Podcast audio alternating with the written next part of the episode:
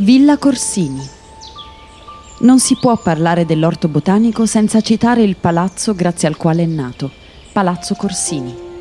Situato nel rione di Trastevere, proprio di fronte alla villa farnesina, fu edificato alla fine del XV secolo da Iriario, nipote di Sisto IV della Rovere. Nel XVII secolo il palazzo era stato abitato da Cristina di Svezia, la quale avrebbe ospitato nel giardino le prime riunioni di quella che sarebbe poi divenuta l'Accademia dell'Arcadia.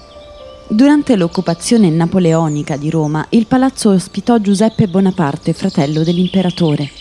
Nella parte superiore della villa, Casino dei Quattro Venti, si svolse il 3 giugno 1849 uno dei più sanguinosi combattimenti in difesa della Repubblica Romana contro i francesi, durante il quale fu ferito a morte Goffredo Mameli.